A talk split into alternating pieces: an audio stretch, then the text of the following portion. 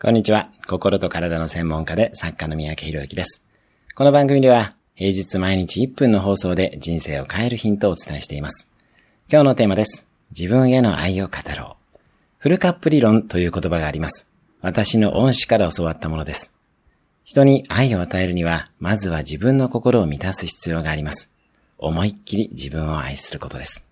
好きなことをして、かつ自分を好きになれることをして、よく寝て、運動し、良いものを食べて自分の心も体も愛していきます。